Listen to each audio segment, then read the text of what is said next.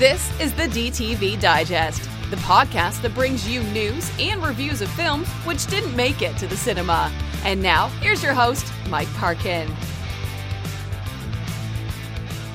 Hello everyone and welcome to the D T V Digest, the podcast which brings you reviews of films which didn't make it to the cinema and instead went straight to D V D, Blu-ray and streaming media.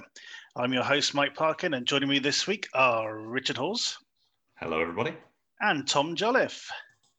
Hi everybody. So this week we have a martial arts special uh, as a little tribute to the um, the Fighting Spirit Film Festival, uh, which has been really struggling this year to get off the ground because of uh, various things that happened with COVID, uh, but we wish them all the best. Uh, so this week we're going to look at uh, Jiu-Jitsu, uh, followed by Death Fighter, Guardian, and Fight of Fury, and Enter the Fire. We've got a right bumper bunch of films this week. Our short shot is going to be a Kung Fu vampire story, and our D T V throwback is the Olivia Gruner starring Nemesis. So without further ado, let's crack on. So our first review this week is Jiu-Jitsu. Every six years, an ancient order of jiu-jitsu fighters join forces to battle a vicious race of alien invaders. But when a celebrated war hero goes down in defeat, the fate of the planet and mankind hangs in the balance. So this is definitely a mashup of Predator meets um, Mortal Kombat. It uh, stars Alain Moussi from the uh, the remakes of um, Kickboxer, and we also have the likes of Tony Jaa and uh, Frank Grillo in the mix, and and spectacularly Nick Cage. Um, I've got certain feelings about this film, which I'll get into shortly, but first I'm throwing this over to Tom. Yeah, so this is, um, I think this is going to be one of those films that divides people sort of down the middle. Uh, you're going to sort of love it or hate it, really. It's a little bit, I mean, it's got Nick Cage in, so already it's a little bit gonzo. Uh, it just sort of drifts from fight scene to fight scene, sort of through various kind of jungle settings and the odd other sort of location as well. It's it's a bit funny because you got this great cast in it, and they're obviously spliced in in a sort of very particular way. So you you know use the best of their schedule basically. Uh, so it's got a lot of highlights. You know, Tony Jaa gets a couple of fights here and there. Um, You know, Nick Cage does his thing where he's sort of having a lot, lot of fun with it. Um, you know, I quite like Alain Moussi. He's sort of getting better and better, I think, over the last few films I've seen him in. Um, and uh, yeah, it's got quite a few, you know, good set pieces. They go a little bit overboard with sort of camera movement and stuff like that on a few of them. Um, but yeah, I quite enjoyed it. It's a bit, you know, it's really sort of daft and there's not much logic to it, but I thought it was a lot of fun. Rich, over to you. What do you make of this one? Yeah, well, in, in picking up on the camera angles thing and that, it, it it's uh, directed by Dimitri uh, Logothesis, who who shepherded in the uh, the new Kickboxer movies, but owned, but directed the second one. Uh, retaliation, and then and that one it had some very particular style visually in the fight scenes, which were quite memorable. There was like that tracking shot of Moussi mm. uh, that was very memorable, and he seems to have got excited by that, and he's like gone gone you know full bore on this one to do that in uh, there's like there's one major sequence where the camera's like really following them around, and it goes first person for some reason and out again and all this sort of stuff. Um, just I wasn't kind of, I wasn't really with it, but I kind of admire the, you know, the ambition of, of going down that route. But yeah, the film itself is definitely a curious beast because it is, as Tom said, basically a bunch of fight scenes put together. Really, really long fight scenes.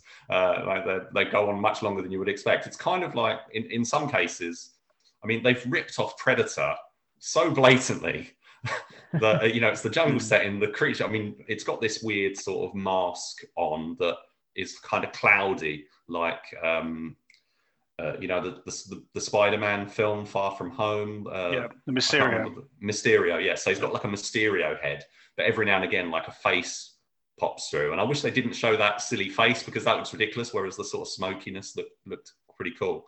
Um, so, yeah, they're fighting. It's like if, if the Predator liked to have sword fights uh, mm. to a certain extent, uh, and it's it's...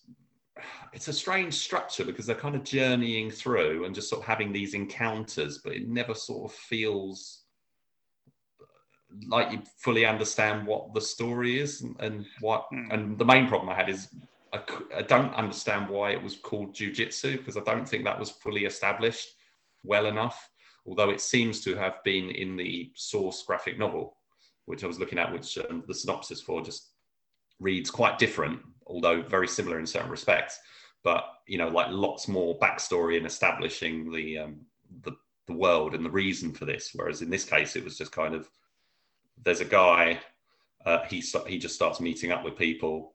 They've got to get to this destination at the end so he can have this final showdown, which he basically uh, wimped out of the first time round, uh, and he's got to have another go. Uh, and that's it. Um, and along the way, we get encounters with all these great um, performers. You know, Moussi himself's really good. Uh, Tony Jaa obviously is excellent. Uh, Nicolas Cage gets to be all cagey and stuff, uh, and gets to be uh, and intercut with his stunt double doing doing some uh, quite elaborate moves as well. Uh, and also Maurice Crump and Juju Chan, and uh, obviously Frank Grillo's in the mix as well. Rick Yune's in there, but he doesn't do a fight scene or anything. But yeah, so the cast is really good. Uh, visually, it looks quite striking at times. It was all shot in Cyprus, the first ever Hollywood film to be shot entirely there. Um, there's, I think, there's a lot to recommend it, but it is a bit of a it is a bit of a mess. And I think it's it will probably be most fun if you just make it into like a drinking game where you have like have, where you have a shot every every time someone says jiu-jitsu or something like that. Um, I, I'm sort of like sixty forty, maybe maybe seventy thirty on this one. In, you know, in what I enjoyed, what I didn't like. Um, the, the the what did you guys think of the comic book inserts to sort of get from scene to scene? Did that help or hinder the film for you?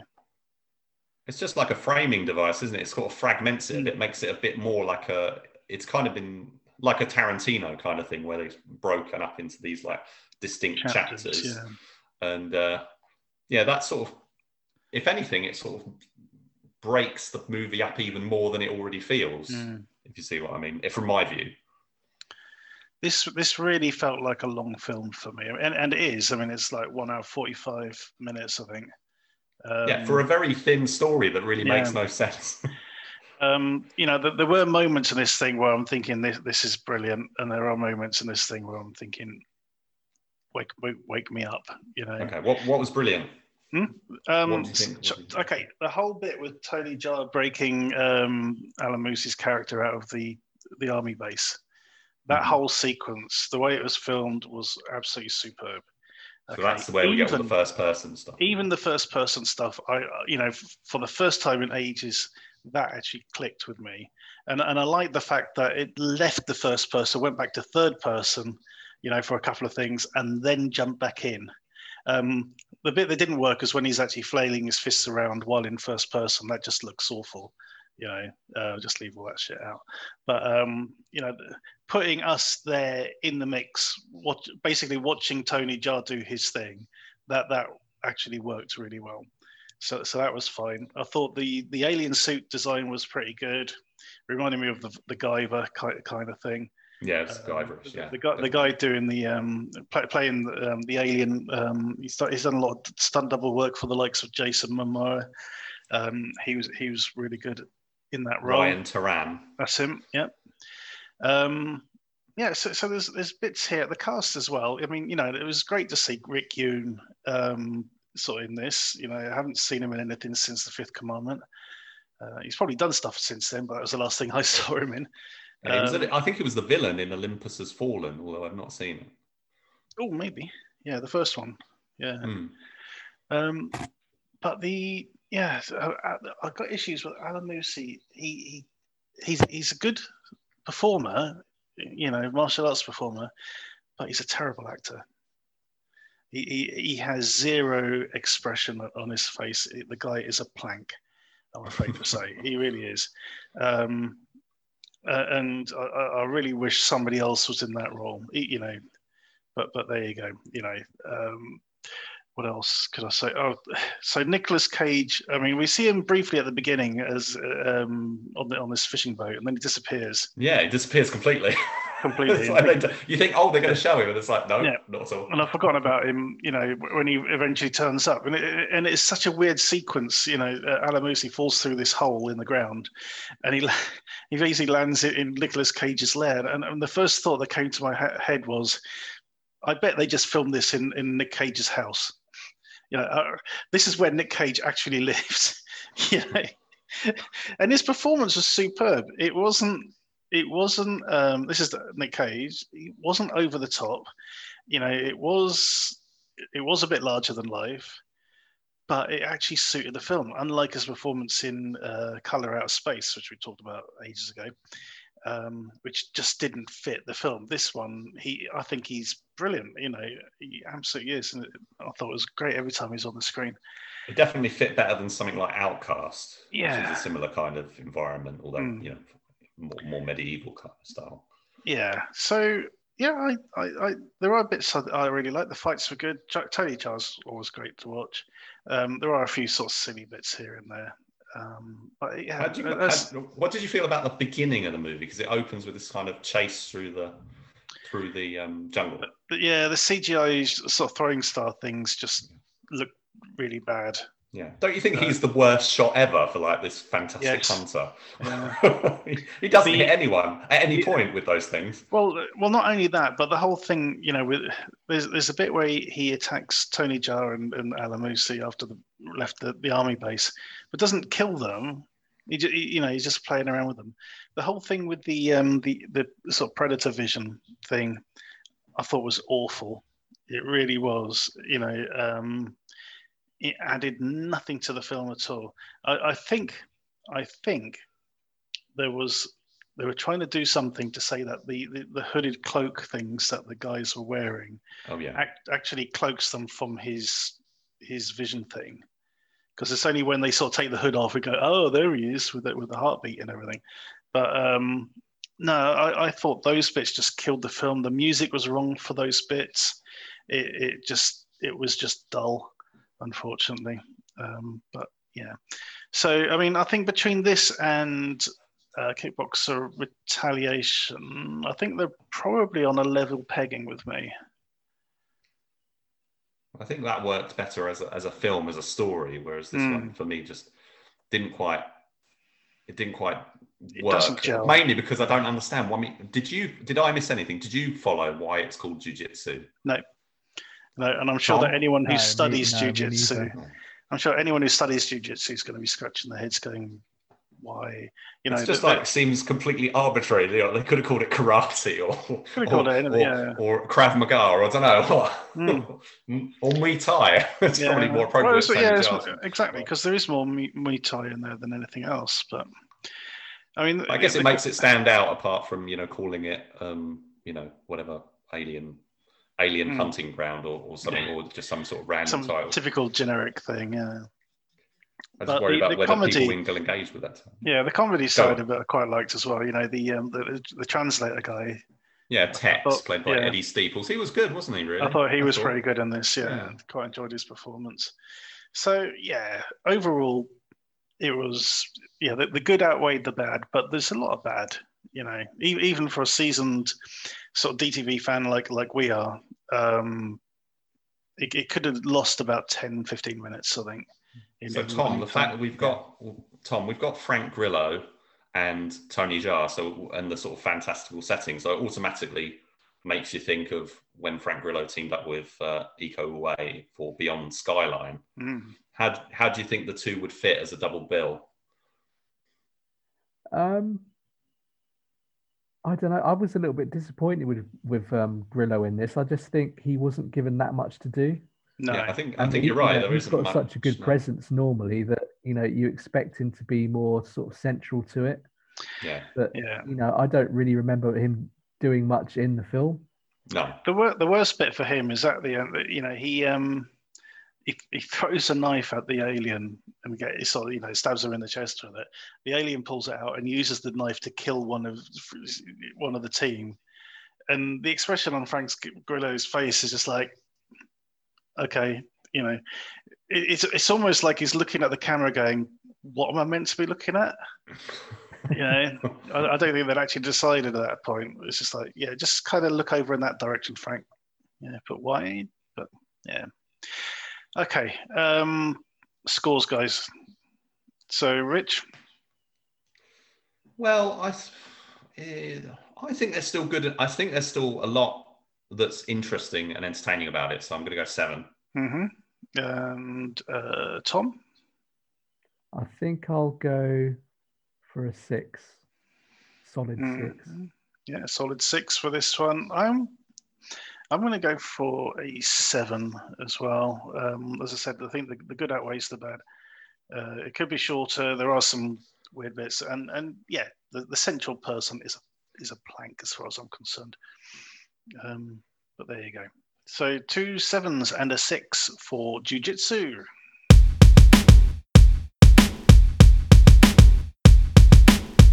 Our next review is Death Fighter. When an American cop witnesses mentor's murder in a trade deal gone wrong, he finds himself on the wrong side of the law in Thailand. But despite the bounty on his head and pressure to leave the country, he teams up with an ex-military mercenary out to settle a score of his own to bring the killers to justice. Their quest for vengeance brings them face to face with a band of notorious criminals who vow to take them down if the jungle's natural elements don't kill them first. Okay, uh, straight over to Rich. Ah, well, uh, this one's uh, set in Thailand, and it's, it's it's got a lot of similar features to Jiu-Jitsu in that it's mainly set in a jungle. It's got a fantastic ensemble of uh, performers. Say so we've got uh, Don Wilson is at the he- is the headliner, uh, but we've also got uh, Matt Mullins, Cynthia Rothrock, Joe Lewis is in it for a bit, uh, Jawad El Burney, and uh, there's a great uh, Thai martial artist whose name I probably can't pronounce. I think it's Shirinan uh, Manahim. Uh, uh, so, mm-hmm. uh, there, and there's some really good action in it. It's I've I've seen it before. It's been out a little while, but it was much better. The action, at least. Uh, much better than I remember watching it uh, when it when it came out a little, uh, say, I don't know, it must have been a year ago since I saw it. Um, it was made many years ago, took a very long time to get released, originally called White Tiger. And the White Tiger of the title is Matt Mullins' character. And in a way, I think it's it, it the, the thing that sort of jumps out at me at this film is that it's the best Scott Adkins film that Scott Adkins hasn't made. Yeah. Because Matt Mullins is... Some is such a lookalike of, mm. of, of, of Adkins, and, and yeah. they both come up around the same amount of time, but it, he never really, he, he hasn't broken out in the same way. Uh, he did um, Blood Fist twenty fifty, which really impressed, he, you know, it's a really low budget Roger Corman uh, movie. Uh, he really impressed me with his action, fight scenes in that. And here he is teaming up with Don Wilson, the star of the rest of the Don, of the Blood Fist series. And they're, they're quite a good pair. Uh, Cynthia Rothrock is underused, but she often mm. is these days. Um, there's a great village action sequence, uh, particularly, um, but some of you know the climax uh, action scenes. But you, uh, the guy who directed this is Toby Russell, son of Ken Russell, who is uh, one of the guys who's basically responsible for bringing uh, Hong Kong cinema and you know fandom uh, into the into the into well Britain specifically. Mm. Um, So he knows his stuff, and he knows how to do a good scene. You know, the the, the fight scenes are shot really well. They, they're, you know, they're not overcut. Uh, so yeah, it's, it, it's it's one that not many people know about, I don't think, but I think it's definitely worth seeking out.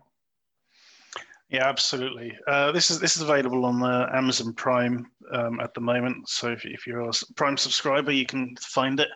Uh, I, I agree with you. I mean, I'm I really liked uh, Matt Mullins in this. He, he was the um, sort of the final guy in Blood and Bone as well, um, sort of the one that Michael oh, Jai has to fight. Yeah.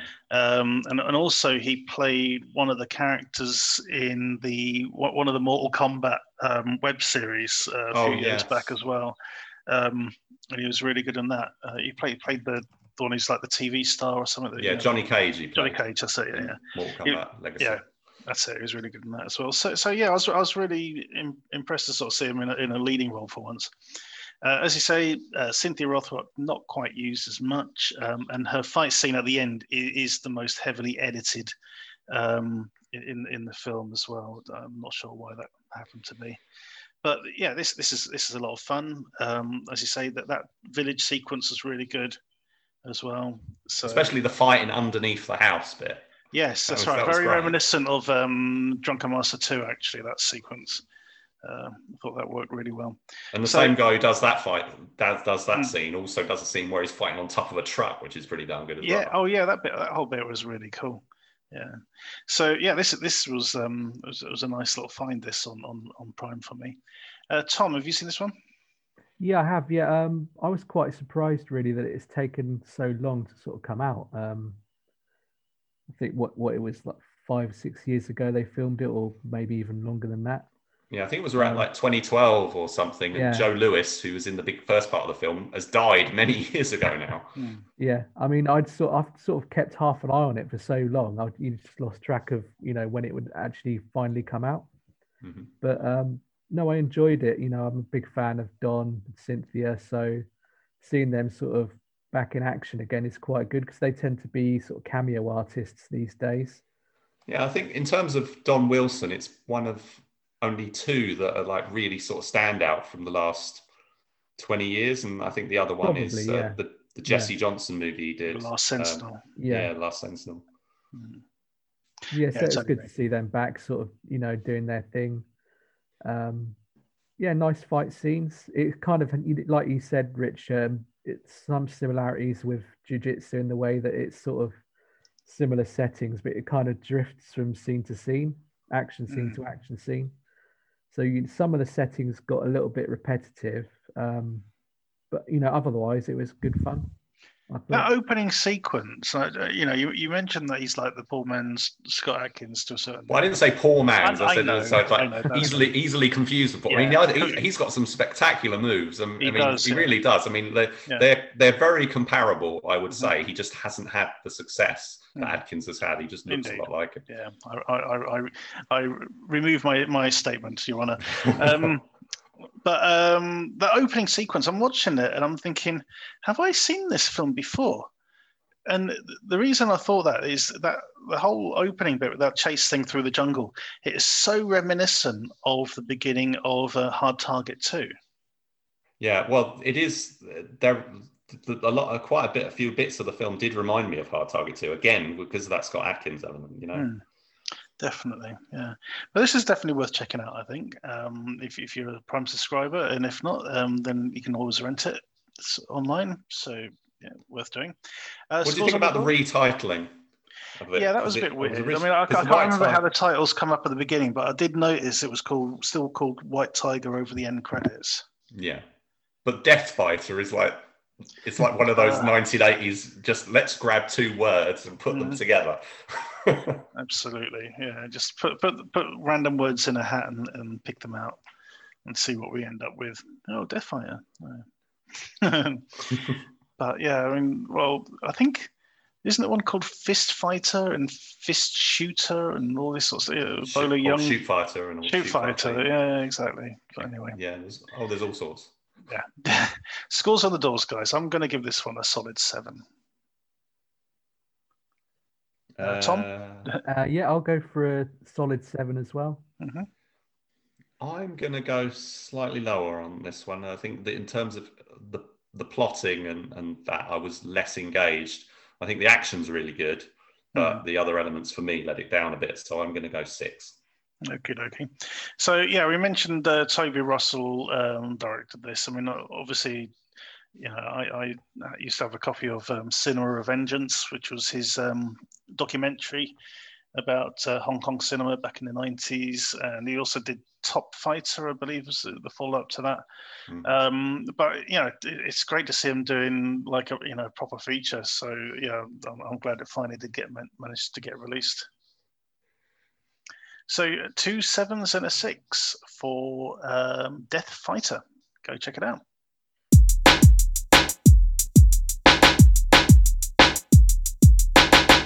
Our next review is Guardian. After the mysterious death of her undercover cop husband, a female martial artist must protect her daughter from corrupt police, politicians, and hired assassins who will do anything to conceal the truth, dot, dot, dot. Um, so we've seen this film, or a version of this film, numerous times, Rich. Um, Fury. Um, yeah, Fury. Uh, Maria um, was another one, the um, the Filipino one. Yep. Uh, you know, it is a, a copper plate, sort of like, you know, um, female martial artist protecting a sort of sibling or loved one.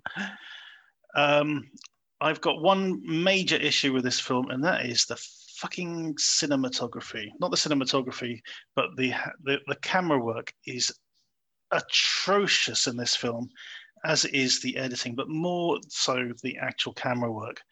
It was awful. It yeah, was... it was kind of, well, one of the things I, I picked up when, when I first watched it, um, and I think I messaged you at the time mm. to tell you about it, and uh, it was like, this, I'm not sure about this, because it's it, the fight scene that opens the film is just so terribly sharp. Uh, yeah. I, I wasn't sure whether it was going to get it's, any better. I think it, it does. But, I you know, yeah. Be... Overall, I I didn't mind this, but the, this the, yeah the camera work was just like, I haven't seen such bad camera work since The Expendables. I mean, you know, or, or um, Gamer was was the other one. Yeah. Oh, yeah. I think someone described Gamer as uh, you know um, the um, the ca- the cameraman was sort of tr- trying to trying to film while strapped to two ro- uh, rollerblades. Absolutely ridiculous. No, this, yeah, that just fucking did my head in. I mean, story-wise, it's fine. Acting, it's fine. You know, you could tell in between all the edits and things that they've put the work in. You know, people are actually sort of, you know, doing decent action stuff. It's just not being filmed properly. And, and that is a real detriment to the film, which is a shame. So, Tom, what did you make of this? I've not actually seen. You've it, not actually seen this, of course. Have you heard of it? Tom? Put me off. mm. uh, I've not heard of it either. So yeah. I, this this is one I've wanted to see for years. This is from twenty fourteen, mm. and it's only just, as far as I'm aware, it's only just turned up on uh, on Prime. Um, this it wasn't at all what I was expecting. Uh, the the film stars, or nominally stars, uh, a Hollywood actress called Sarah Carter, mm. who who had sort of almost broken out with uh, uh, D O A, Dead or Alive, uh, with oh, yeah. uh, Corey Ewan until oh, yeah. two thousand six. Uh, and I was really interested to see how it was going to, this was going to play out with her in, a, in uh, an Asian setting. But she ends up being much more of a supporting character for the most part. Uh, it, and I didn't realise that it's like a full-on Indonesian movie. Uh, with uh, with only her scenes and a few others that are actually in English. That's not a bad thing, but it was just no. quite a surprise to say, oh, it's like a full-on, you know, Indonesian action movie uh, with a very distinctive style. They've really gone to town with some big attempts at kind of big car crash visual effects and, and stuff, which doesn't quite work, but, you know, I doesn't can't call it the ambition. No. Yeah. But it I reminded mean, me of that short film, The Cure, we watched. You yeah, know, where they were just using the car. There's, yeah, there's, there's some C G I sort of C G I bits, but at the same time, there's some bits where you can tell the cars are only going ten miles an hour. Mm-hmm. You know, in, in order to do the stunts and things. It's like, you know, but anyway.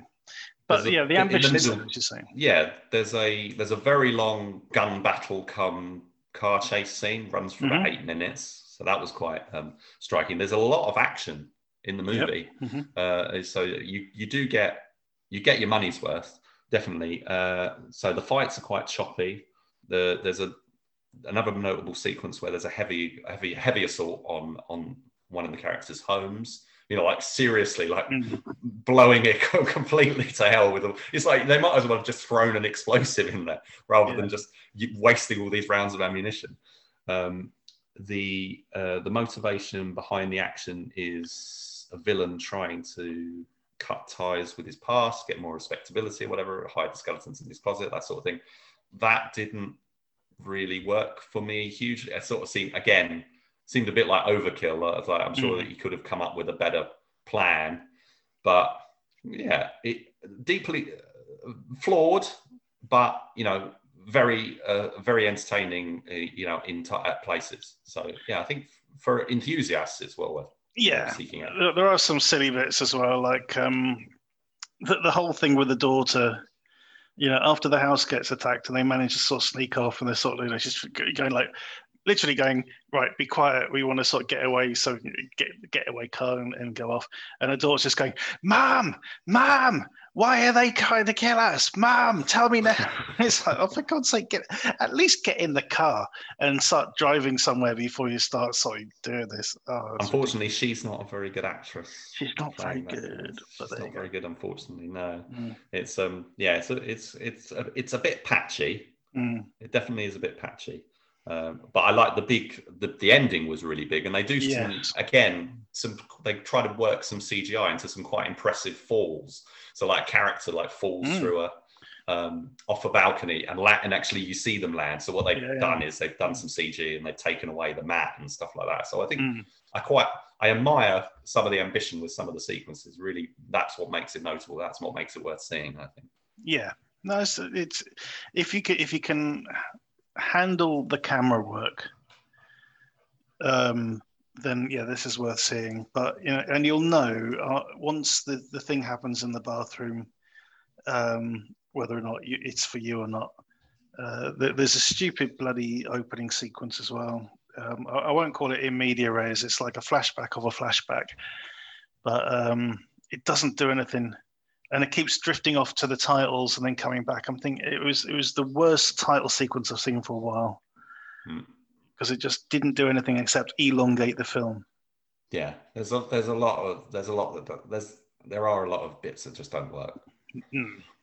Yeah, but somewhere in there, you know, if, if if you sort of like you know wipe off the grime and everything, you might sort of find a a bit of a flawed gem sort of sitting in the middle of it.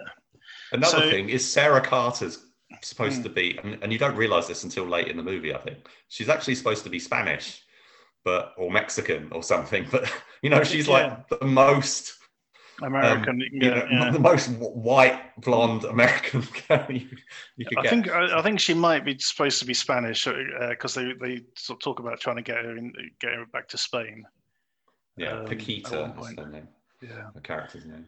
But, but yeah, um, I wasn't sure what was happening with her at the first, because it was like, oh, is she a yeah, bad? Yeah, see, that element was quite good because, because yeah. you know, you assume that the people attacking the house are working for her or she's working with them or something. And then it turns out to be something entirely different is going on, which which, which I really liked. You know, I, did, I really did like that sort of little plot, plot twist. So... Yeah, I just have to correct myself with um, saying, although Sarah Carter does look very American, she's actually Canadian. So, yeah. well, but, that's so why, but that's why she gets cast in a load of stuff, like she was in like Smallville and stuff like that. That's mm. another thing I knew her from. So, so, but she's done loads of American T V. And that. But yeah, I still I liked her in it. I just did, you know, did, the film didn't offer her a huge amount no. to do, but I can understand the, the desire to cast a a, a, a marketable, you know, mm. uh, Hollywood actress in in another a film that otherwise might go pretty unnoticed. It seems it pr- it went pretty unnoticed anyway. Yeah, I don't think it had much of a release anywhere. But uh, yeah, I was I was glad to see it. it. It's got some good moments. I'm gonna give it a six. Yeah, I think I'll join you on a six on this one. Um, it's worth checking out. If again, if if you can handle the camera work, you know, I think your brain might may eventually get adjusted to it as it's going on. But some of it is really rough, really, really rough. Anyway, two sixes for Guardian.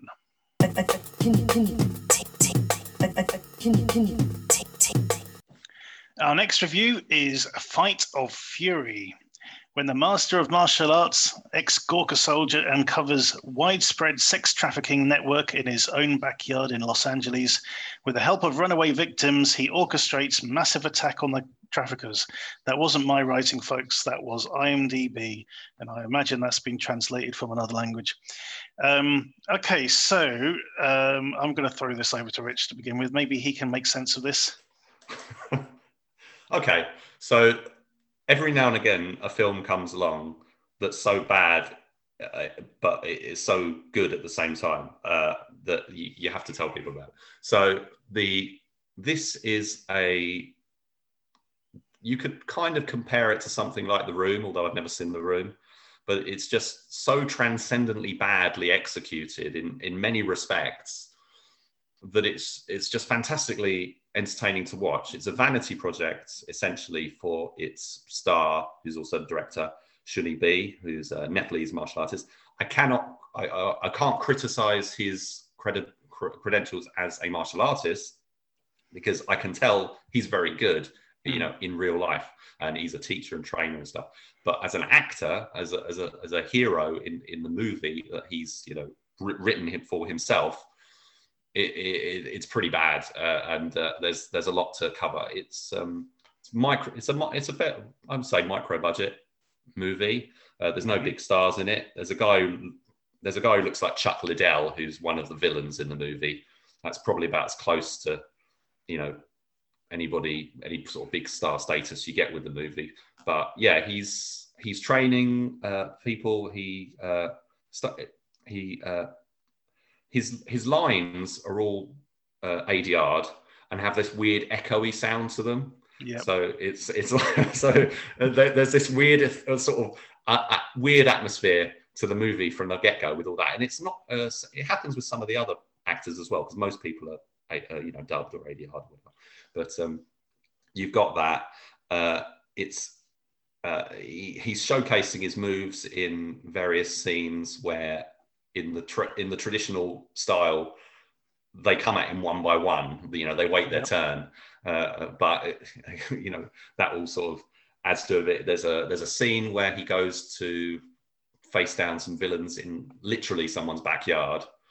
Uh, and he's and he's dressed in this like leather ensemble with like yellow on it, which is his homage to to Bruce Lee's uh, Game of Death. He even does, gets the nunchucks out and stuff, I think, if I recall correctly. Mm-hmm. Um, and yeah, that's quite amusing. The, the the bits where it falls down mainly are in Shunny B's uh, building himself up as a hero and like a savior to. to some of these characters, and his really creepiness with uh, with his love interest, who he rescues. Uh, he, he's he's just, she looks like a lot younger than him, and it just, it's really awkward. Uh, and she's like, oh yeah, and she starts, really sort of seems into it, but you know, like in real life, she'd be like, uh, yeah, no, you know, I, I like you and everything. You know, yeah. It's like, she's rescued, he's just rescued this girl, and then he sort of starts sitting on the desk, sitting really close, leaning in. Do you know what I mean? Anyway, before I rattle on too long, Mike, uh, how did you get on with it? Oh God, um, yeah, as you say, this is a, it's it's a bizarre film. Do you know? Do you know what the weirdest thing about this was?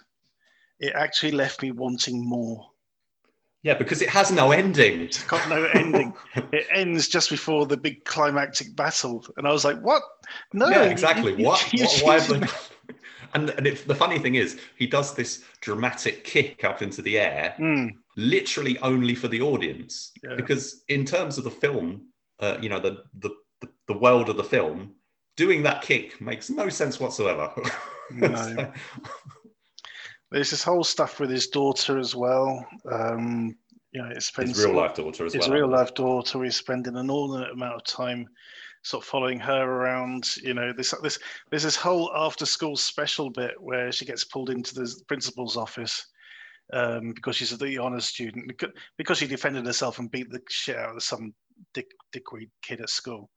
Um, you know, she um, ends up in the principal's office, and it is it, it's a whole sort of like Cosby Show kind of thing. It, it just goes on and on.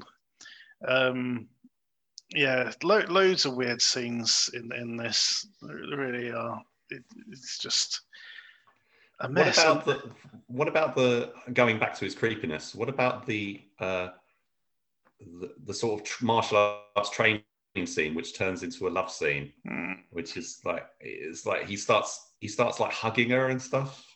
Was like, freaky, like, yeah. And the, it, thing but is, the thing is, that sort of spreads from his thing. You, you yeah. got that first bit of the film right at the start when he's doing his training class, yeah. and it's like the most chaotic. It seems the most chaotic it. training yeah. thing ever, and and they're all like they're trying to fight off these men who are attacking them, and it's just awkward. The thing it's is weird. It, it it is a bit weird, but at the same time, I can see the merit in that, especially when he when he's actually teaching the girl the same sort of thing.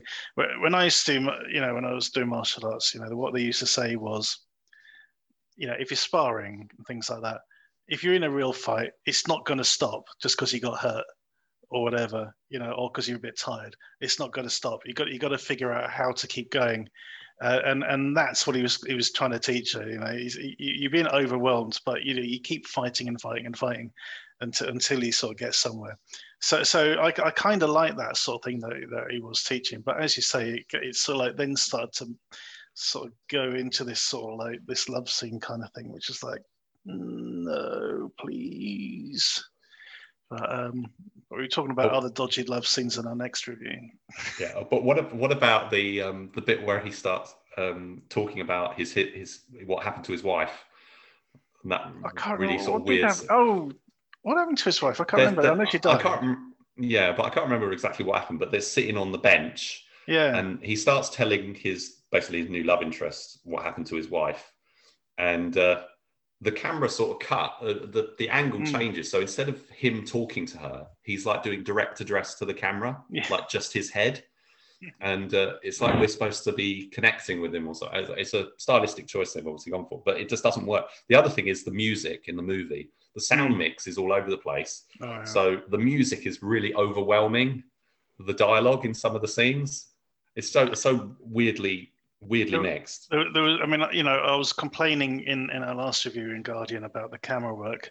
Um, there is one particular scene in this where you, you can tell the cameraman literally picks the camera up and then moves it a couple of yards to the right and places it back down. You know, it is that bad. And they just sort of didn't think to cut or anything. So no, we'll just, we'll just move the camera. It'll be fine. Um, Yeah, so it's sort of various things like that throughout the film. But um, thinking about thinking of another bit, bit um, yeah. do you remember? So his daughter gets kidnapped. She's got some quite good moves because he's trained her, so she okay. gets like a little fight scene bit as well. But she gets kidnapped, and he has to rescue her. But then he takes time out to go to the bar to meet up with some of the, you know, the su- survivors, I guess, who are, you know, yeah. They, because there's this scene at the beginning where they're drugged by this real douchebag who they seem oh, to yeah. go, oh, yeah, yeah, yeah. And he goes, yeah, have some of this, have some of this. And they, they drug him. And I'm like, they're the most stupid people ever. Basically, and uh, then yeah. he comes back to the same bar and, oh, everything's fine now. And thanks for looking after us. And he comes along and shares some wisdom and stuff. And I'm like, where's your priorities, dude? Mm. You're trying to, I thought, I thought there was a sense of urgency here. Yeah, exactly. It's, it's a bizarre film. It really is, uh, and I, I, you know, I had no idea what I was letting myself in for. Well, I kind of did because you, you, you'd said on, um, on sort of Messenger that you can't wait to talk about it, and I thought, oh, that sounds interesting. Maybe it's a, maybe we found a sort of hidden gem here, and well, in a way, in, in a way, way it is. Yeah, I think because a long time ago we talked about a much, an Indian martial arts film called Warrior Savitri. Which mm. I think was, you know, notable for how not good it was in a good way. And then we've also talked about things like Diamond Cartel. Oh, God, yeah. Uh, and I, yeah. I do think Funnily this enough, deserves to be enough, yeah. When, when, when, you, when you call this film up on, on um, Amazon Prime, it has, like, other people have watched Diamond Cartel. People who watched this film will watch Diamond Cartel as well. I thought, yeah, I bet they have. It'd be on their sort of, that sort of level. Um, what I don't understand is why he didn't finish the story because it's it's it, you know he made it, it it's an hour and twenty minutes long. He could have spent like five minutes more. I think he wanted to sort of leave people people wanting more, more and to do a scene. And, and, and, yeah, and, and, it, yeah. Well, I do. I do want more. I want to see what happens at the end. I mean, we did, did get a pretty cool. I mean, some of the people in it are good, like himself. There are yeah. some people who are good performers. They've mm. got some skills, um, but it's just kind of one of those movies where. He's he's just sort of wandering around, you know, saying stuff. He talks to some villains. He get he kind of ends up at that. How, the villains all sit around, by the way. They, they sit around in their garden with women just standing around. Hmm. And and this is this is not the only film in, in which we'll we will see that. But um, it's kind of a bit of like it reminds me of like you could see Steven Seagal being cast in a movie that does that because that's kind of one of the things. That people know about Steven Seagal when he does interviews. They're like, yeah, uh, you know, they'll, they'll sit, they'll, he'll be sitting on a throne or something, and some some uh, loads of women will be standing around. I think actually uh, Asian Connection did that with him. Mm. But anyway, the um, yeah, it's crazy. I, I I quite admire Shunny B for pulling this together and trying to do it, but it is it, it's good for all the wrong reasons. Yeah, I mean, it's on, on, from a budget point of view, it's it's probably on a level to um, Geno Kang's sort of earlier film, um, Enter the Fist. And I would uh, put it along with something like Arapaya's work as well. Yeah, exactly. Yeah, so so if you don't mind a bit of sort of low budget uh, sort of martial arts work, I mean, yeah, as you said, you, you can't really sort of fault him as a as a martial artist at all. Yeah, but as an actor, it, um, it's a non-starter for sure. Oh, and not, another funny thing is he wears a jacket. At the mm. beginning of the movie, he's wearing a jacket that's got his name on it. Mm. But then he says, "My name's Brandon." Yeah. We're supposed to be calling him Brandon for the rest of the movie. Jesus. Why didn't he just, if he was going to use his name on his jacket mm. and everything? Yeah, just, just call himself Shunny. That, I mean, just... it never hurt with, for Jackie Chan. So there you go. Yeah. Okay. There's many, many great, great things like that about yeah. it. So you've got to see it. Uh, I'm for for for all the wrong reasons. I'm giving it an eight. Oh, I can't, I, I can't do that to myself. I'm going to have to give it a... No, I'm going to have to give it a five. five. I, I completely understand. I completely understand. Yeah. This is, this is, this is, um, it's, it's one of those sort of train wreck sort of things. It that, is. You know, you, you need to see it, you know, to, to, ah, to really understand. There's another thing I've got to point out. Mm-hmm. At the beginning of the movie, one of, one of the early scenes, did you know that he's ripped off the music from Nolan's Batman movie? Yes, I did notice that. I think it was yeah. like from The Dark Knight or, mm. or, or something, but I was like, hang on a minute, you can't take mm. I think, there's, I think Hans Zimmer and James Newton Howard's yeah, yeah. music. I think I think there's some other sort of music cues in there which I, which I recognise from other things as well. Yeah, I wouldn't be surprised. I mean, that's the sort of thing you would usually see in like some Thai movies and stuff, you mm. know, where they've used like the Back to the Future theme and, and different bits and bobs. But for a, an American production, which is this, because yeah. he lives in America, as far as I know. I'm surprised he got away with it, but I guess, you know, being micro-budget, you can kind of yeah. slip it in so, under the radar because nobody knows. yeah. Anyway, hey, so we've scored this summary. So a five and an eight for, um, I forgot what it's called. What is it called? Fight of Fury. Not to be confused with Flight of Fury, which is yeah. a Steven Seagal movie. This is Fight totally of Fury. Totally different thing.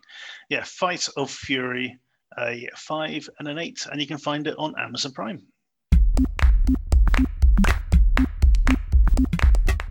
Our next review is Enter the Fire. On the run from the mob, Jake Bolt visits his estranged foster brother. As the mafia closes in, the two brothers must band together to fend off the mafia while trying not to kill each other in the process. Um, so there's some good parts to this, I will admit.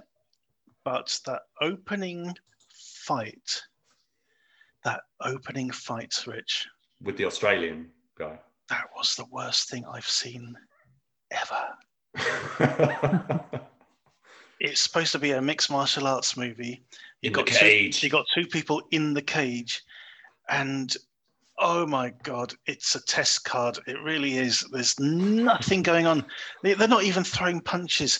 It is the most ridiculous thing I've ever seen. And the way to start a film, I thought, am I going to be able to sit through this? You know, in all honesty, it was dreadful.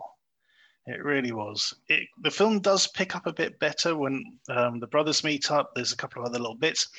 Um, it does turn out that um, our main guy, um, Ian Lauer, I believe, mm-hmm. is the actor. Um, he's actually got some decent moves. I, I liked his. I, I liked his fighting style a lot. And, you know, he does eventually get some decent fights. But funny enough, he's supposed to fight the same guy from the beginning at the climax as well. Yes. Um, Rematch. Uh, but, he, no, that, that opening fight was, was fucking awful. Um, the two brothers work well together. Um, there's, there's a horrible plot contrivance where... Um, um, Sonia. Jake meets up with Sonia, and it turns out, you know, in all of... What what what, what um, town they were in? Is it Seattle or, or San Francisco? I think it was uh, San Francisco. Yeah, San Francisco. It was San Francisco, yeah. wasn't it? You know, of all of San Francisco, it turns out his brother has, has dated the same girl. Oh, but didn't he? Didn't he sort of effectively set them up?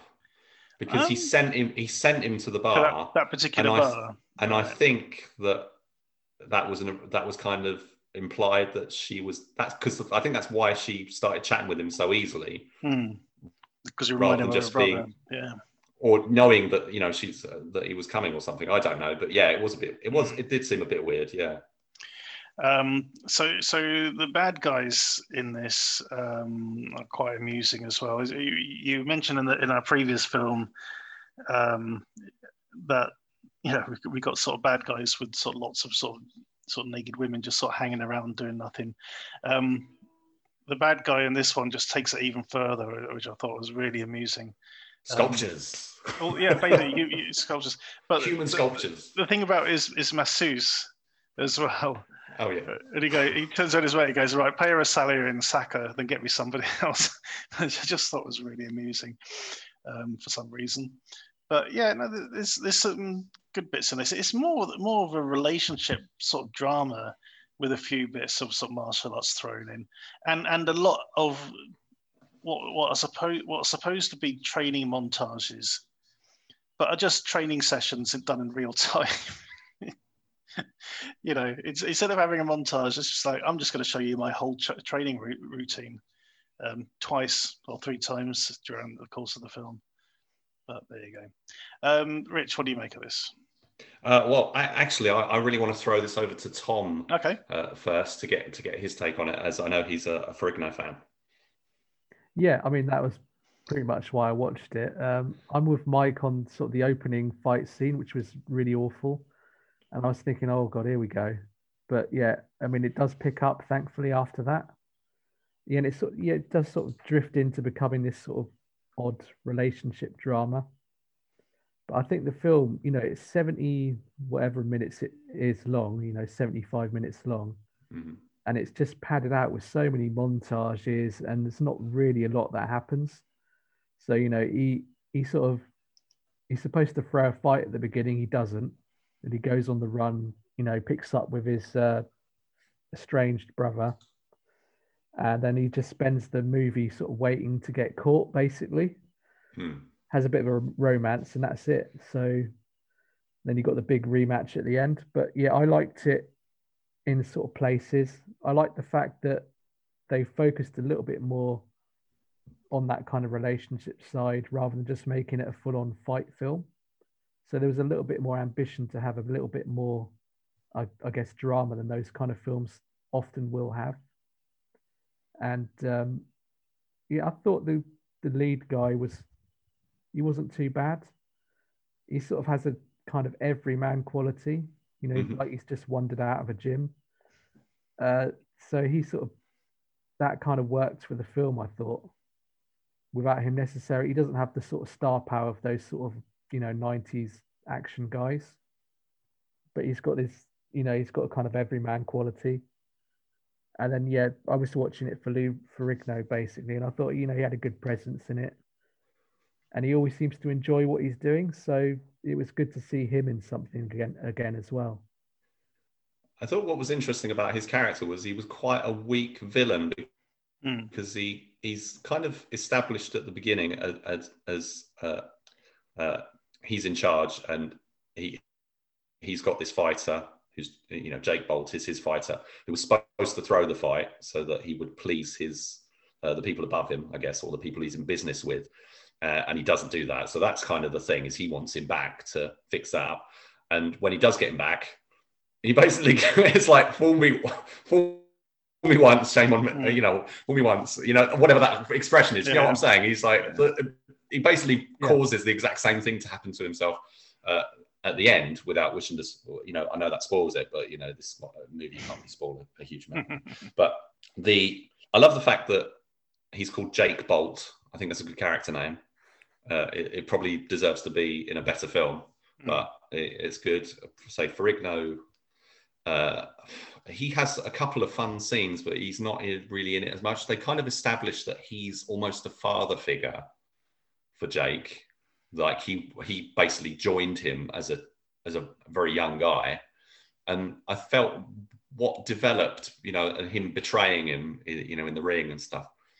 It, there wasn't the the gravitas that, that they sort of do that throwback mm. scene, but it, it doesn't it doesn't connect. There's not yeah. enough there. It's sort of, it's almost like he doesn't even dwell on it or anything, even though it's supposed to be like somebody who's he's known for at least fifteen years. Well, that's right, yeah. is, but you know what yeah. I mean? Um, he's a kid off. There's the stuff with the brother, I think, is good because again, they do the flashbacks and they show, well, actually he's an adopted brother, you know, is mm. an older kid, found him on the street, took him home to his abusive father's house and just said, hey, you know, just stay with us, you know, it's like, and he gets a, takes a beating for bringing the kid home, but that's about it. And they just kind of bond and stay together. So that's quite an interesting dimension, but yeah, the, the Lou Ferrigno stuff just isn't developed in, in the, the way, I mean, it almost seems like they were sort of second guessing themselves of what to do with them. Do you see mm. what I mean? It's like they almost like they threw it in as like a last minute thing, or they they were not confident that that was something that was going to work, so they abandoned it, and they just thought, well, let's focus on the the relationship between the brothers and not their not relationship with um, Monroe, Ferrigno's yeah. character. Mm-hmm. By the way, the Skull, who's the guy, uh, Skull, the guy who's yeah. fighting at the beginning and at the end, I thought he looked familiar. He was in American Fighter, which we watched uh, many All episodes, right. yeah, yeah, yeah. you know, back earlier yeah. in the year. Uh, so, because he's got a very distinct style. He's caught a bit like, um, n- not in the same way, but you know, like how Martin Ford's got that very specific body mm. shape that you remember.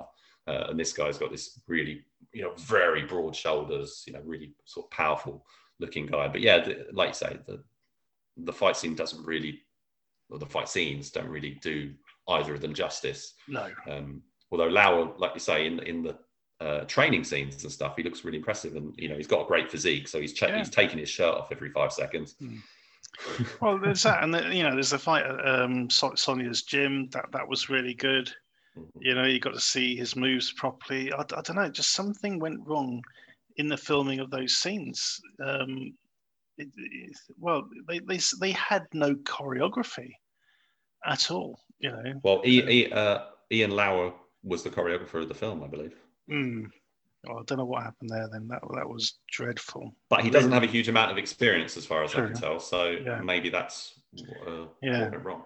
But but as I said, I, I, I liked his moves. You know, when when that, that gym fight and things, uh, you know, he's he's got a good sort of series of sort of blocks followed by counter strikes and things. It, it looks really cool and, and quite unique.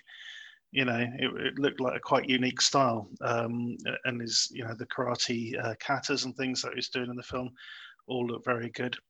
Um, yeah, good with the non-tax as well. Yeah, yeah it, was, it was just that opening, opening and ending sort of fights with with um, Grundy just didn't really connect at all. The funny thing is that that opening scene feels like an in media res scene. Almost, you know what I mean? yeah, yeah. Yeah, it's like yeah. you think, oh, he, here's the fight and here's how we got to that. But you mm. actually get the opposite. It's like, here's the fight and then we're actually going to do mm. the re- we're going to return to that fight, but in a in a in a rematch way. Um, the I don't I don't think they should have jumped into the fight and then had him throw it at that point, because I don't think enough was established. So there's no there's no s- stakes really to what he's done. No, you know what I mean? Right, I think yeah. there should have been some build up yeah. there. Mm-hmm. Anyway, uh, scores on the doors. Uh, I'm, I, uh, I'm going to go Tom. I, I need some more time to think. Mm-hmm. Tom, what are you going to score this? Um, oh, this is a tough one. I'm, I'm going to have to go with a five, I think. Mm-hmm. I'm going to join you on a five, actually. And um, I'm going to go for a five as well. I, mm-hmm. um, I did like that you wouldn't like him when he's angry line, which uh, yeah. Lauer th- throw throws in. It's so they they so don't dwell on it mm. that it, you almost miss it. So I think I quite liked how un, how they underplayed that. Yeah, um, you know, by, by, so yeah, and so some good training scenes and stuff. But. So again, you know, there's a running theme here. This is also available on Amazon Prime. Um, Check other other streaming services are um, available. Yeah, they are indeed. Yeah, you can always rent it if you don't have Prime, but. Yeah, check it out if you if, if you know if if you must. Um, see if you agree with us about that opening fight scene or lack of one, um, and if you get anything out of it, let us know. Uh, so yeah, three fives for Enter the Fire.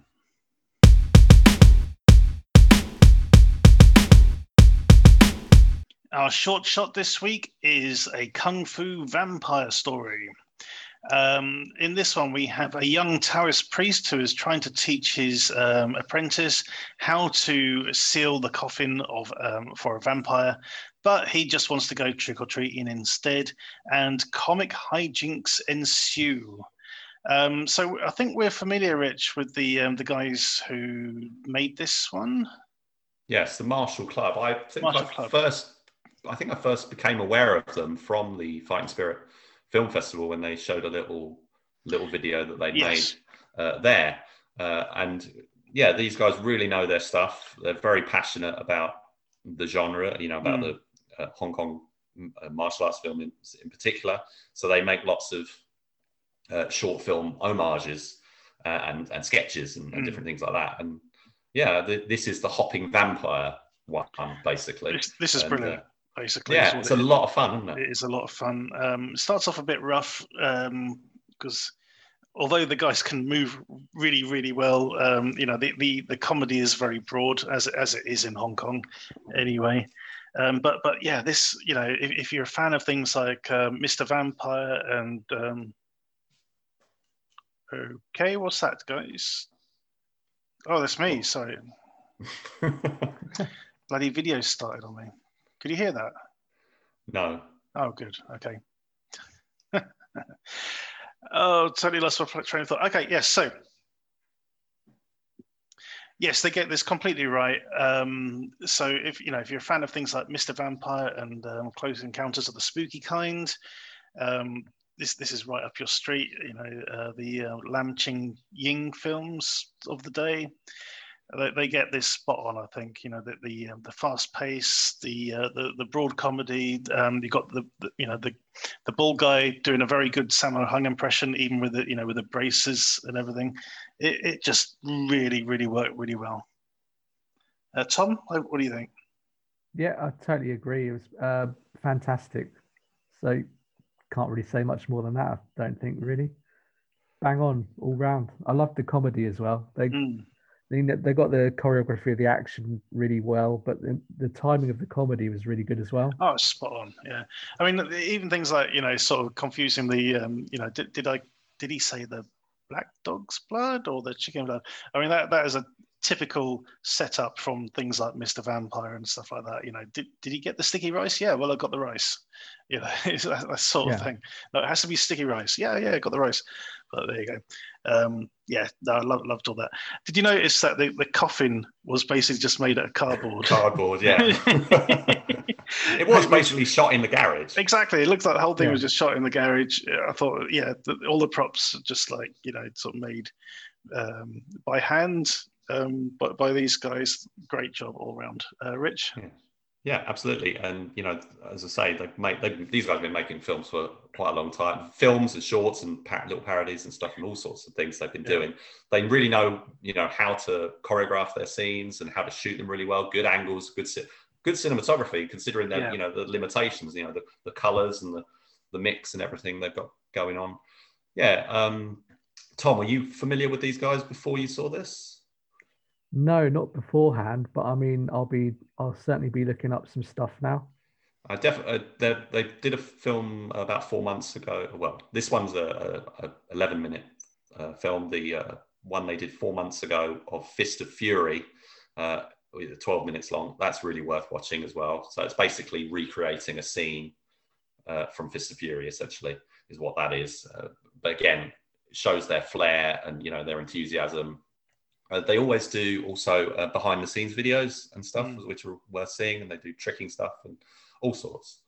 Absolutely. Yeah, re- really smart. As as Rich said, you know, we did see one of their shorts at the London Film Festival, so the uh, Fighting Spirit Film Festival um, a couple of years ago now, and it, it did blow us away. It was out of competition because it was an old clip, but um, mm. it really did sort of show, showcase their, their, their work. Um, but yeah, re- really good to see this. Um, definitely recommend it. We will put the link into the footnotes, so please check it out if you're, um, you know, even if you're not a martial arts fan, I think you'll get something out of the comedy.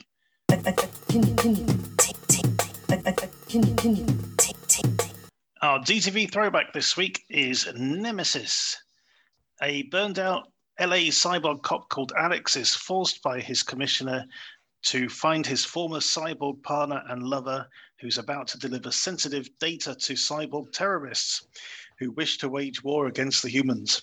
But is he being played? Um, okay, so this was sort of made at the height of sort of Albert Pyun's um, sort of directing powers, I think. So following in the, from the likes of uh, Cyborg with um, Jean-Claude Van Damme, uh, this stars Olivia Gruner and Tim Thomerson, and is a lot of fun. It, it's uh, very fast-paced, lots of stuff going on, big explosions, lots of good martial arts. Um, I haven't, I must admit, I hadn't revisited this for a long time, but uh, I, I still, I loved the, um, you know, the opening bits in the hotel and stuff. I thought it was really good. So yeah, I, I thoroughly enjoyed this. Uh, Tom, over to you. Yeah, I like a bit of uh, Albert Pyun. And I think this is probably my favourite film of his, I think, as well. Um, it's, uh, you know, really stylish. I think when he's given a, you know, a bit of a budget to work with, particularly back in that kind of era, he had a certain sort of flair. Mm. Um, he didn't always sort of piece the films together with, you know, much of an idea of structure sometimes, occasionally. But, um, you know, he... there's a lot of really good stuff in this, and a lot of stuff that actually got lifted into other films. So, you know, there's a great set piece where Gruner's sort of trapped in a hotel room and he's getting fired upon mm. with like a ridiculous amount of ammo. And he shoots and his, floor. Yeah, his only way out is to shoot through the, the floor. And he goes down sort of five, five floors, basically shooting his way down. So I think they, they lifted that into Underworld, I think, with uh, yeah, yeah, yeah, and Dog Soldiers um, as well. Yeah, oh, they do Dog Soldiers. Yeah, do something similar. Yeah, I think uh, the original idea came from um, uh, Escape from New York. I think where, where he sort of shoots through the wall. But mm. they they changed it to sort of shooting through the floor, which is uh, really cool. Yeah, these guys shoot through the walls as well. Yeah. they they, yeah. they create those um, do- doors that they break through. Um, yeah, like you say, huge amount of firepower in mm. this movie. Yeah, it's great. Uh, There's just some really sort of, you know, good, good set pieces, and you got, you know, there's a few moments where there's sort of close up, you know, moments of these cyborgs just getting blown apart by gunfire, which is mm. really sort of impressive. Yeah, some good sort of prosthetics and things going on here yeah. as well. Rich, over yeah. to you. What do you think? Yeah. Oh yeah, uh, I really like. I loved uh, Olivia Gruner back at this time. Uh, he, his films like Automatic and Savage are favourites of mine. This one, not so much of a favourite, but going back and revisiting, I mean, there's there's so much in it, and like you say, clearly seems to have been quite influential and very, very ambitious uh, at the time. I mean, this is around the time of Hard Boiled, so Pyun has clearly got some uh, Hard Boiled influence going mm-hmm. on the lots, film. Lots of two-fisted well. gun action, yeah. Yeah, and the long coat and mm-hmm. all that sort of stuff, and the, some, some of the. I mean, there's a whole scene where they're fighting on this, what seems to be incredibly long slide, mm. uh, going down an all muddy, sli- muddy slide from a like building site, uh, kind of or desolate um, building uh, place. Anyway, so they have like this long fight, which sort of turns into like a bit of a gunplay scene. So there's there's all these sort of really notable action sequence, very, very typical of Pyun in in that he's got he assembled. He always seems to assemble great casts. He, he has desolate locations, uh, mm. usually quite uh, uh, uh, colourful kind of films quite often, and quite ponderous as well. So there's there's there, all that is in here. There's it cuts. It's got quite of a slow meandering sort of, you know, pondering uh, theme to it, and you know, uh, um, would you say sort of uh, Alex is thinking about his situation and all that sort of, you know, and the way he's becoming mm. less human. And um, the thing was, when, as you know, the nineties wore on, Pyun had very less money for the big action scenes, so he just kind of did the ponderous sort of meandering stuff yeah. instead. But he still managed to get. I mean, he's done Nemesis sequels and stuff, which were largely unrelated to to this, mm. I would say. But I mean. So the cast, you mentioned Tim Thomerson. Again, another thing I think was really influential is Tom Tim, Tim Thomerson is basically yeah. Mister Smith from The Matrix. Mm-hmm. yeah, don't you think? I mean, the, the, yeah, definitely what his character that, is, yeah. And yeah. dresses, and what he, you know, the, the way he refers to himself, and you know what their position is as the sort of the the the robots sort of who've taken over essentially and are trying to wipe out the human race. But we get uh, Kari Hiroyuki Tagawa again, who we mm. spoke about uh, recently with uh, Danger Zone. Uh, we've also got uh, uh, Vince Klin, who's a, a, a Pune regular uh, from Cyborg. I think he was the villain in that. Uh, Tom Matthews, who we talked about recently with the uh, Never Hike in the Snow short film from oh, yeah. the actor mm-hmm. who was in uh, Jason Lives and, and stuff like that. But he was also, he also went on to be in like Kickboxer four. Uh, Margene Holden, Brian James doing uh, mm-hmm. a, uh, a German character accent for, for no discernible reason uh, other than to have... He, he seemed to always have fun with the accents, didn't he? Uh, in, like in Tango and Cash, yeah. when he was playing the Cockney. Cool, blimey, yeah. Yeah. Um, but also, did you spot little Tom, little Thomas Jane, little spotty Thomas Jane in that in that oh, early really? love scene? Yeah, his, his face was so spotty, I couldn't believe it. Um, play, playing uh, the love interest, because you remember that there's that hotel scene where yeah, they're yeah, just yeah. standing around naked, yeah, yeah, and just looking out the window and stuff like that. So yeah, that's that was Tom, that was Thomas Jane. Good, great. One of one of his first movies. Um, uh, so, but it's the action. That's mm-hmm. that's the thing. I mean, we've spoken in uh, recent episodes about a couple of things, like you know the uh, like Danger Zone, like the jumping off of waterfalls and you know mm-hmm. jumping off of cliffs. Big stunts. In this movie, they're jumping through windows. They jump. They're blown, literally blown out of a, uh, of a of a of a shack or so, you know, building. Yeah, yeah. At one point, it's like it's. Like, I'm, I'm amazed nobody got killed. I mean, that looked pretty legit. That that mm. that scene. There's like three stunt people, I think, get blown out of this building. Um, that say they're jumping off of, uh, uh, yeah, jumping off these waterfalls, and also really, really well done. Let's say the uh, the slide sequence, all the two-fisted gunplay, the opening sequence, even with with the sort of desolate um, area where they're all mm. just sort of gunning for him and shooting for him, and they pull out. The other thing is massive guns. You know, the, the, some of them they're pulling out these enormous. They're so big they're strapped to their Very waists. Yeah. they're, they're, they're such big weapons uh, in the movie, uh, and literally blowing places to. to to hell with there's so many you know uh, bullet holes all over the place. I mean, they really rip the place apart. We also got that great sequence at the end as well, where it's sort of, we get that sort of stop motion effects sort of thing going on as well. That, that yes. was really cool. Oh, that's the other thing, because they do the they do the jump off of the off of the cliff, mm. but it's like a spinning jump, and he turns around to fire the gun. Yeah. That's right. Yeah, it's a re- and you know that's pretty. Uh, that's a pretty dangerous stunt mm. at the best of times. Let alone do it all, f- you know, flipping around and uh, you know s- spinning yourself. You've really got to know what you're doing. Yeah, exactly. exactly. Really, uh, very, very impressive mm-hmm. um, sequence, and it works really well in the movie. Absolutely. There was, um, I think, there was talk a while ago um, because Albert Pyun was he was trying to get off the ground a restoration for Cyborg, which I believe was originally called Slingers. That was the original name for it. Yeah, I think he did release yeah. his own cut of the yeah. film. I think it is available, you know, yeah. like you could buy it from his website and stuff. That's he's it. Done that with a, he's um, done it with Captain America and other stuff as well. Yeah, and, it, and also he was working on sort of adding C G I and sort of remastering this film as well, you know, to sort of add more of a sort of a sort of matte painting style backdrop to some of the sort of more desolate scenes, so so it didn't look so empty. I think that's what he was he was aiming at. But yeah, um, I think I saw a couple of little clips to sort of um, on on YouTube or something. But it's it's, it's worth having a look anyway. But yeah, this is this is a classic. I think he's got quite a severe dementia now. Mm. He kind of retired circa two thousand ten, but then he's sort of started to come back and do little projects here and there. I mean, yeah. he's always he's he's. He was. He used to be very, very prolific in films of, uh, of very varying quality, but he always seems to assemble these great cuts. So, for example, Nemesis two mm. isn't a patch on Nemesis, uh, the the the same sort of desolate landscape, but it's essentially just a, a cheap Terminator two kind of knockoff. Right. Whereas this is a much more Blade Runner kind of ambitious. Although the mm.